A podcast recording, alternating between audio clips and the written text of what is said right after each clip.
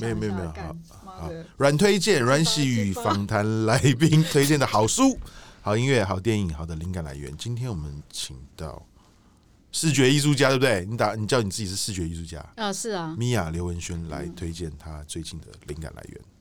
嗯，我推荐，因为我自己是被艺术耽误的占星师嘛。嗯，就我自己的目标是以后想要当，刚不是说画画吗？不是画家吗？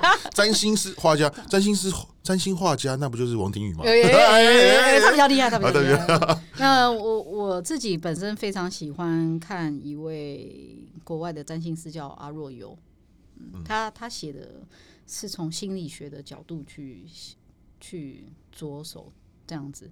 那我在低潮的那几年的时候，看到他的里面写的书，我自己是，我自己是蛮被疗愈的啦。所以大家如果有兴趣，如果对你占星有兴趣的人，可以去找找看。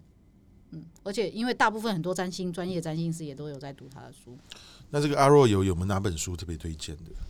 呃，我一下子想不起来耶，因为它太多了。